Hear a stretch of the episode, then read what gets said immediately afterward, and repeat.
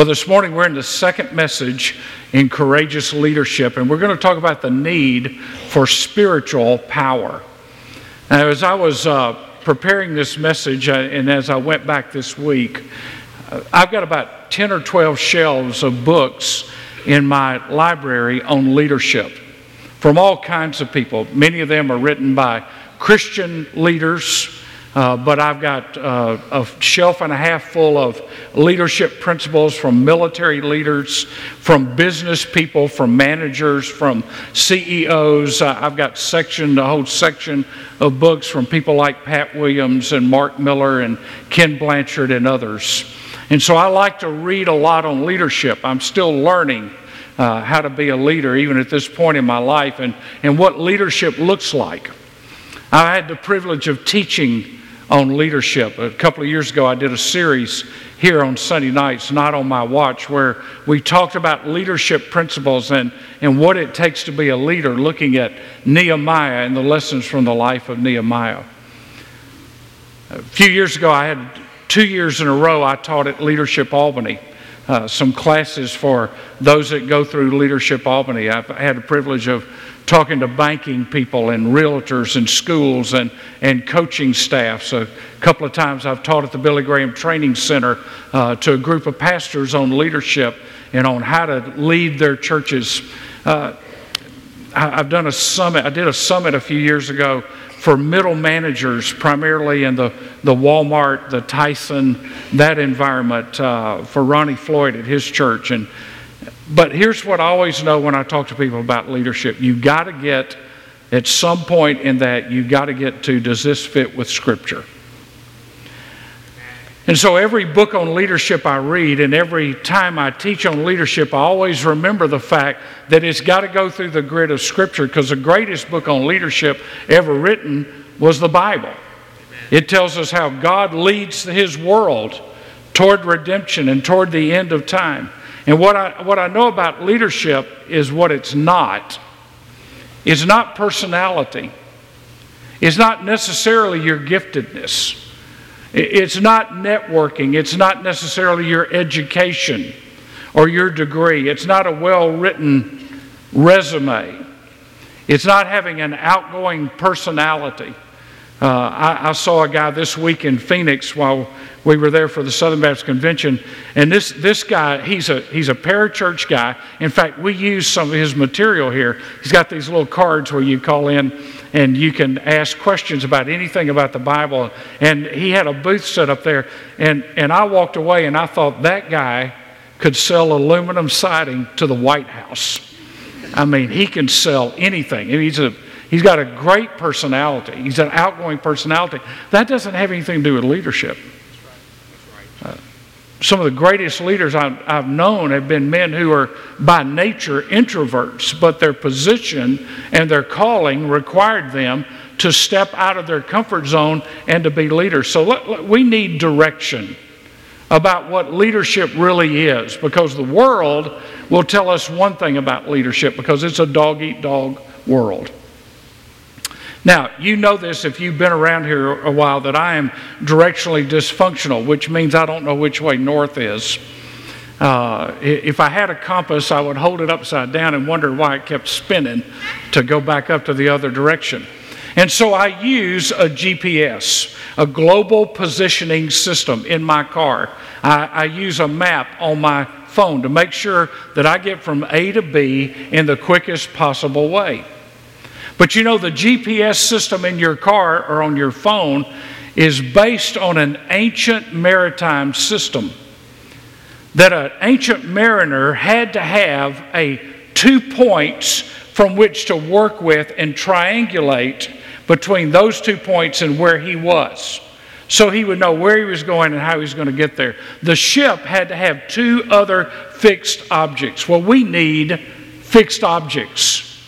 We don't need to go with the waves or the winds. We need fixed objects, and, and those fixed objects are the Word of God and the Spirit of God.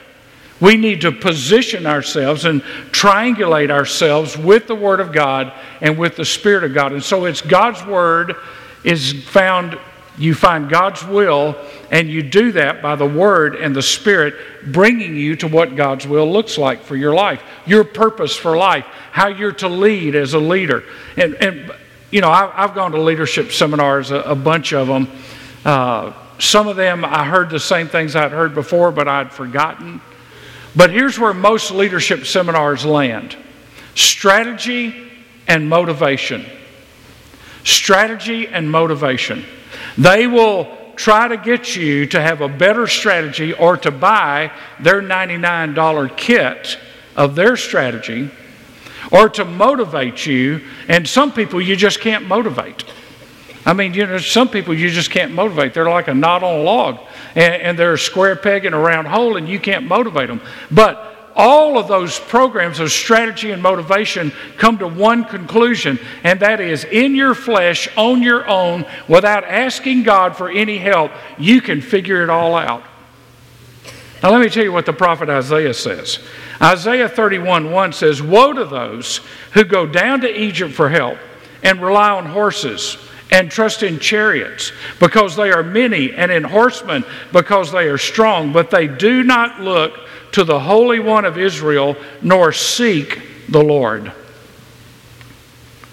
I, I've had a lot of opportunities to learn from some people. Years ago, Jay Strack did a, uh, a behind the scenes of Disney, and about fifty of us were able to go and go down in the tunnels and to go through all of Disney. I mean, we even we even found where they do their laundry and uh, and where they recycle refuse. I mean, you want to know the backside of Disney. I mean, I, I've been there. I've seen all of that. I've been down in the tunnel. I know how to get underground from A to B, how they do their uniforms. Like if you're working the, the, uh, the mountain ride and you get ice cream on your shirt, you do not stay there with ice cream on your shirt. You go down and you go get another uniform. The room that they hold all their uniforms in is bigger than this church plant,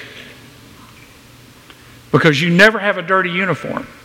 Everybody in leadership with Disney has to serve at some point. So if they're the president, C E O of Disney, at some point, once a month, they're out on the street selling hot dogs or sweeping the street, because they're listening to what people are saying to try to figure out how to get better. Disney has set a standard of excellence that a lot of people try to follow. I've spent time with folks at Chick-fil-A. I, I was in a meeting a few years ago where uh, a pastor called us together, and uh, we got to spend a half a day with the C E O of Tyson and a half a day with the C E O of Walmart. And so I, I've been able to listen to people that are at the top of their game about leadership and about what you need to do to be leaders. But we have to always remember God's word's the standard. By the way, at that time, the C E O of Tyson and the C E O of Walmart were believers, and that's the very thing they talked about. If you're going to lead, you got to make sure you're leading with a biblical worldview. So here's the danger in studying leadership. There's a twofold danger. Most of us don't think of ourselves as leaders. Most people, if you say, "Hey, are you a leader?" "No, I'm not a leader." But if anybody's listening to you, you're a leader. You're a leader in your home. You're a leader in your school. You have influence over people's lives. But most of us don't think of ourselves as leaders. So when somebody talks about leadership, we think that doesn't apply to me. It applies to all of us. We are all supposed to lead in some area of our lives, whether at work, at home, at school, or wherever it is. But the second danger is those who are often in leadership, they lead in their flesh and not by the Spirit. Here's the greatest danger, is to take what God says to you on Sunday and never take it into Monday.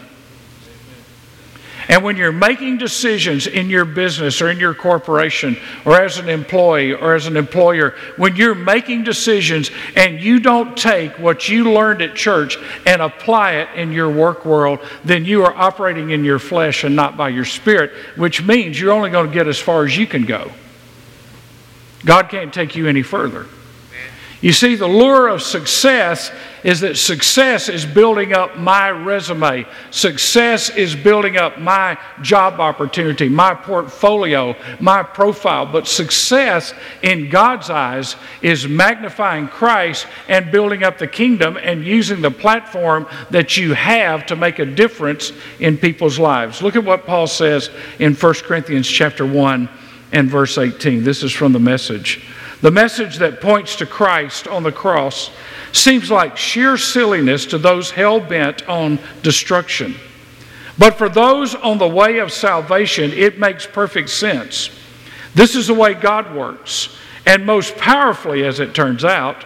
It's written, "I'll turn conventional wisdom on its head. I'll expose so-called experts as crackpots." So where can you find someone truly wise, truly educated, truly intelligent in this day and age? Hasn't God exposed it all as pretentious nonsense? God exposes the wisdom of this world as pretentious nonsense. So let's talk about the need to stick to a biblical model. So what it, what is it? Is it status? Is it title? Is it rank? Is it position? Is it where you are on the organizational chart? You know, I, I've met people in ministry that are obsessed with what their title is. Well, what's my title going to be? Well, let me tell you what everybody's title is. Nothing without Jesus. That's your title. We're nothing without Jesus. We don't have anything to offer people without Jesus that will last more than a moment. But when with Jesus, what we do lasts for eternity. So I want you to look. Here's what Jesus said are the kind of people he needs. First of all, he needs people to be saved. He needs people to be saved. You want to be a, a courageous leader and a great leader, first thing you've got to do is know Christ as your personal Lord and Savior. You've got to realize that you can't fix your life. How are you going to lead somebody else if you can't have your own life led? You can't fix it. You can't change it. You can't make it better. You need Christ in your life to change you into what he designed you to be. We need to be saved. You need to be a servant. You need to be a servant. Not too good to do anything. We need to have servant hearts. We need the Spirit. We need the Spirit. So we need to have be saved, be a servant, and we need the Spirit. And the Scripture tells us all of that. Uh, we just finished not long ago a series in Ephesians on Sunday nights where we talked about leadership and life and love and the family in the context of who we are in Christ. Paul says if you want to be great as a dad, if you want to be great as a man, as a woman, as a child, as an employer or an employee, then know who you are in Christ. Because out of that will flow your ability to lead well or to follow well wherever you find yourself. So here's Paul. Paul establishes the first missionary movement. He's the most well-known person in Christendom outside of our Lord and Savior Jesus Christ. He's a fallible man, a fallen man, but here's what he didn't do. He did not follow the philosophies of Plato. He did not follow the military strategies of Caesar. He did not follow the Greco-Roman rhetoric. He was his own man, filled with Jesus Christ, and nothing about his leadership style would we say that's the way to do things. Not by the world standards. He was Christ-centered. His message was the cross. His life was a living witness, and his goal was to build the kingdom. I love what John MacArthur says here. Leadership for the Christian always has a spiritual dimension. Leadership for the Christian, if you own a business, if you run a business, if you manage somebody, leadership for the Christian always has a spiritual dimension. God does not silo our Christianity over to the side and have it have no impact on who we are, how we act, or how we make decisions. Today's family, today's church, and today's community needs some spiritual dimensions to it. What we are lacking in America today is men who will step up and lead their families. What we're lacking in our communities today is people who will take disorder and chaos and turn it into order. Our communities are in disarray. Our churches are powerless because it's hard to find people that want to step up and lead and pay the price to be a leader in the church. This is a startling statistic, and it is a sign of the lack of leadership in the pulpits of America. fifty-three thousand people leave the evangelical churches of America every week and don't come back. fifty-three thousand. fifty churches close their, uh, one hundred churches close their doors every week. fifty pastors leave the ministry every week. America is now the fifth largest mission field in the world. There are only a few countries that are a bigger mission field than we are. You know what that is? That's a lack of leadership. That's a lack of following orders. We're under orders. The order is to fulfill the Great Commission. The order is to fulfill the commandment. Now, those of you with a military background, and I'm just looking at Ken right here because he's sitting here, those of you with a military background, if you got an order to take a hill, you didn't say, well, we'll do that when we feel like it. I mean, if a general calls a staff meeting and says, we're going to do this, we're sending this platoon here, we're going to have Air Corps come in here, we're going to do this, we're going to do that. Nobody said, hey, could we just have a group therapy discussion on this? We've just celebrated the anniversary of Normandy. You know why they're the greatest illustration uh, generation? Is because most of them knew they were going to die. And they followed orders to try to liberate people they had never met and would never meet. That's leadership. Whether they were a private or sergeant or a lieutenant. I told Terry the other day when Saving Private Ryan came on, I said, you know, it's got bad language and it's bloody, but it ought to be required viewing for every young man and young woman in America to know somebody paid a price for you to have your cell phone. Amen.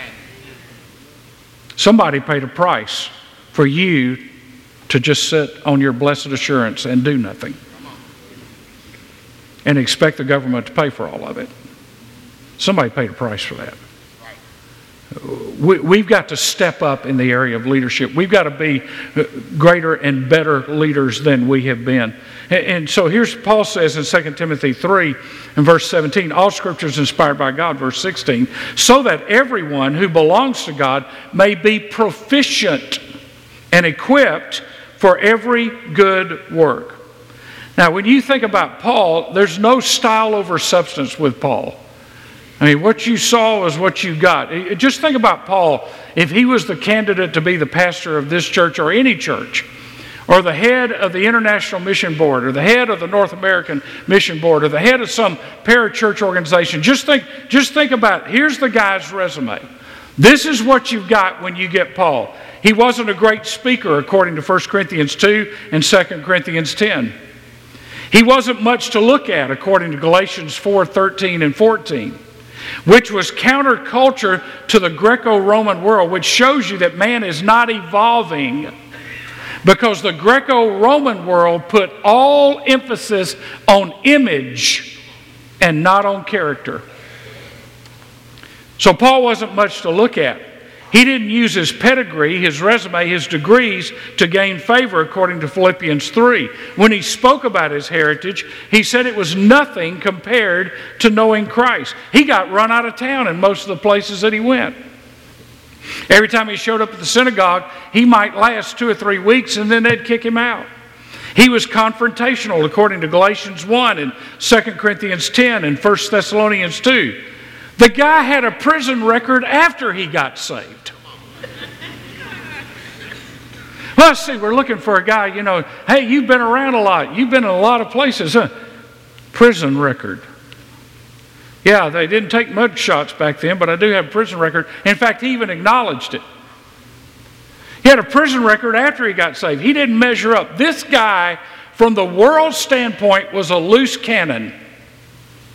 And he did not measure up, and he got people too stirred up. But here's what God said about him, Acts chapter nine and verse fifteen. But the Lord said to him, to Ananias, go For he is a chosen instrument of mine to bear my name before the Gentiles and kings and the sons of Israel. For I will show him how much he must suffer for my name's sake." Now this next quote you need to get, because you got somebody that needs it. Ken Blanchard said, "Ego is a deal killer in organizations, businesses, churches, and entrepreneurial enterprises." I call it edging God out. Ego. Edging God out. It arrogantly proclaims, "I am all powerful. I am God." So when you see someone with an ego, they're edging God out. If you are known as a person with a big ego, you're edging God out. I heard a guy a few years ago preach on humility, and he was very proud of his sermon. In fact, he said at one point in the sermon, "If you were as humble as I have become."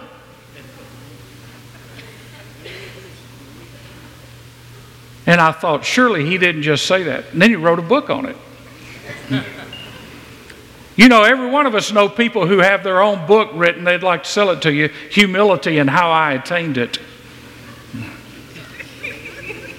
I want you to look at First Corinthians chapter one. First Corinthians chapter one, verse twenty-six. This is what Paul says about the kind of leaders that God uses. First Corinthians chapter one and verse twenty-six. Paul is talking to the most proud, arrogant church that he ever encountered, the Corinthians. They thought they had it all. They thought they had it all figured out. They didn't think they needed anybody. In fact, they demeaned Paul. They ran Paul down. They made fun of Paul. They were a, a grief to Paul's heart.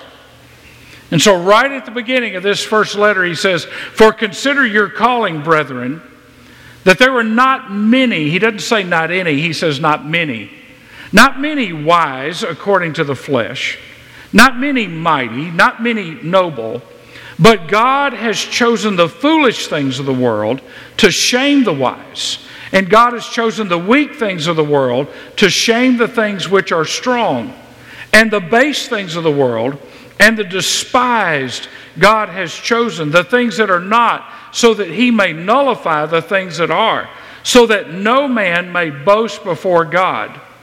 But by his doing, you are in Christ Jesus, who became to us wisdom from God and righteousness and sanctification and redemption. So that, as it is written, let him who boasts, boast in the Lord." Now, somewhere by that passage, you ought to write in the margin of your Bible what one writer says about these verses. This is the divine incognito. This is a holy God choosing the things and the people that the world despises to show that he despises pride and arrogance, which is offensive to a holy God. Pride and arrogance is offensive to a holy God. This is the divine incognito. God hiding himself in weak things and in weak people. You see, some of us are just too strong for God to use. It's not that we're too weak for God to use. It's we're too strong for God to use because we try to help God out. And Paul says, not many. You see, Rome was known for its powerful leaders. But Rome had no hope. The church was not known for great leaders. They were just saved fishermen and tax collectors and converted prostitutes. I mean, the hodgepodge of the humanity that Jesus pulled together in that early church and in the book of Acts. I mean, there's nothing about that group that would make you stand up and take notice about how they dressed, how they lived, where they went, their education. Nothing about them, but they survived and they prospered and began to flourish even as the Roman Empire began to decline. The most dangerous mentality you can have is, "I will do it for you, Jesus." Those are seven deadly words. I'll do it for you, Jesus. I won't pray about it. I won't be a person of the word, but I will step up and I'll grit my teeth and I'll try harder to do better and I'll do it for you, Jesus. Those are dangerous words. The most courageous mentality you can have is, I'm desperate for you, Jesus. I can't, but you can. I'm desperate. I can't, but you can. Those are life-giving words. If you're in First Corinthians, just turn to chapter two and verse three. Paul is continuing to write to these Corinthians. He says, I was with you in weakness. Now, this is the Apostle Paul. He has seen Jesus with his own eyes. I mean, he has become the leader at the forefront. Somewhere in the book of Acts, it changes from Simon Peter to the Apostle Paul being at the forefront of the missionary movement. He, he is on the forefront. He had every right to claim his title, but his favorite name for himself was servant. He, he said, I was with you in weakness and in fear and in much trembling. And my message and my preaching were not in persuasive words or wisdom, but in demonstration of the Spirit and of power, so that your faith would not rest on the wisdom of men, but on the power of God. Paul did not think he needed high-tech communications. He didn't think he needed upgrades. He didn't think he needed a favorable tax bracket. He did not think he needed an, a letter of introduction. What he knew he needed was the Spirit of God. Paul knew, to lead the way that God has called me to lead, I need to depend on the Spirit of God revealing to me out of the Word of God the, the kind of man I'm supposed to be. So what about you? What about me? You see, the Word of God will reveal the will of God to the person of God who is surrendered to God. The Word of God will reveal the will of God to the person of God who is surrendered to God. James Russell Lowell said this, "No one is born into the world whose work is not born with him." So when God formed you, when God made you, when he got to know you, as Jeremiah one five says, when God got to know you in your mother's womb, God set you to be who he wanted you to be. And no one is born in this world whose work is not born with him. God has a plan and a purpose and a place for your life. He has something he wants you to do. And you may think, well, what I feel like I'm good at, it doesn't matter for the kingdom. Hey, listen, God needs sanctified leaders who are plumbers and electricians. I don't know how to do that stuff. If I did it, I'd be standing in six feet of water trying to get the lights wired up. I mean, that's about how much I know. You know, sometimes you just need somebody to call who knows how to do something you don't know how to do. And so in every field of life, God has placed people. In every area of life, in banking and in schools and in economics, in manufacturing, whatever it is, you name the field, in education, God has placed people to be in that field, to be a light and a witness, which means you're a leader, because if you're good at what you do, if you're excellent at what you do, others will come to find out, how did you get there? And that's when you say, it's because of what Christ did for me. It's because of the change that Christ made in my life. It's because I learned that my values and my ethics are built in the Word of God. Every leader is born with their work with them. Now, let's go back to early in the message. A lot of us don't consider ourselves leaders, and so it's easier to play it safe. It's easier to do the least possible. It's easier to not push ourselves out there and to step up and to do what God told us to do. It's easier to just get in our comfort zone and just live until we die. But I want to ask you three questions in closing. Number one, if not you, who? I mean, who's going to lead your home? If you don't do it, who's going to do it?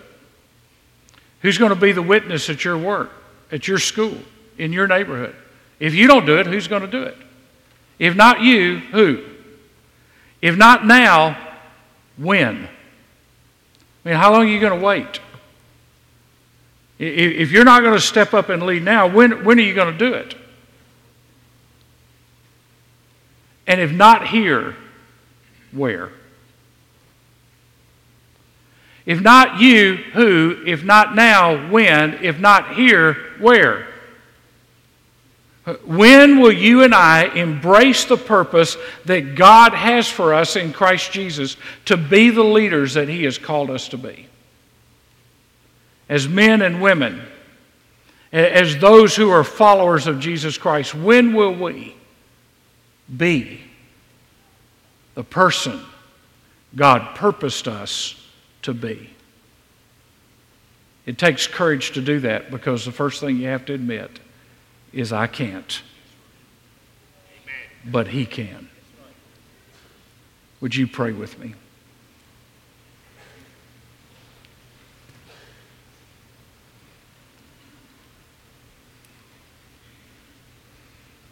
Now, if you're sitting here this morning and you don't know Christ as your personal Lord and Savior,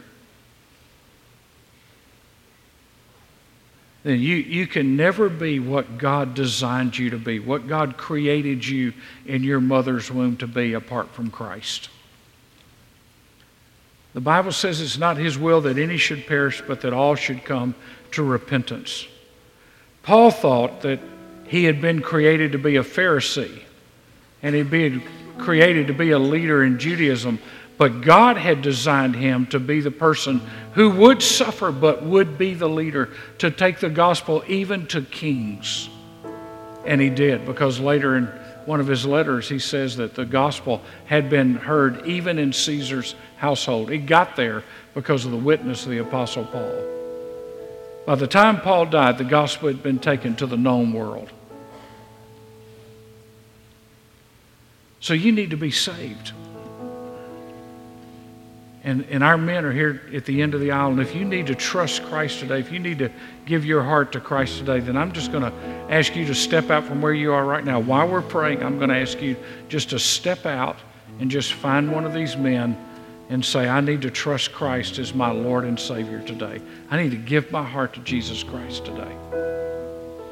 Because I want to lead well. I want to lead my children well. I want to lead my work well. Whatever it is, I, I, I want to lead well, but I know I can't lead well if I've not been saved. And then for the rest of us, we all know we need to be servants.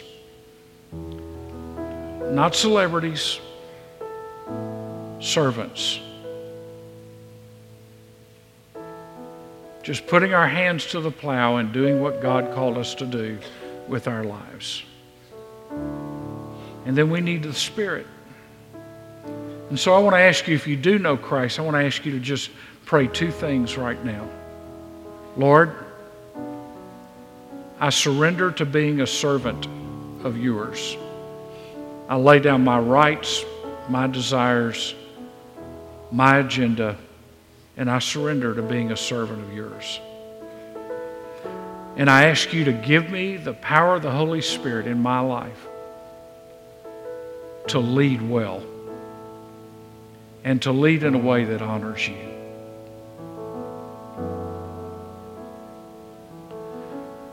Father, in the name of Jesus, we come before you today realizing that all of us are inadequate in some way, shape, or form. And even if we are adequate, the devil tells us all the time that we're not, that we can't, that we shouldn't.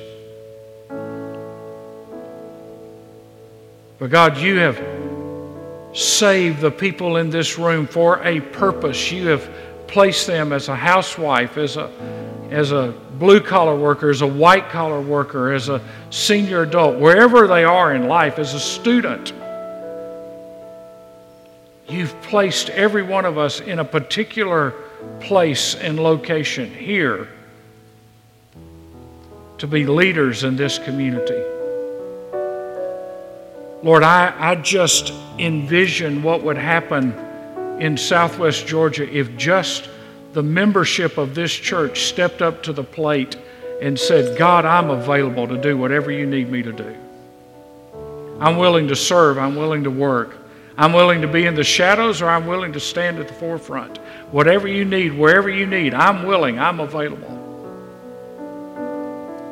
God, if we would do that, we would move mountains in this community.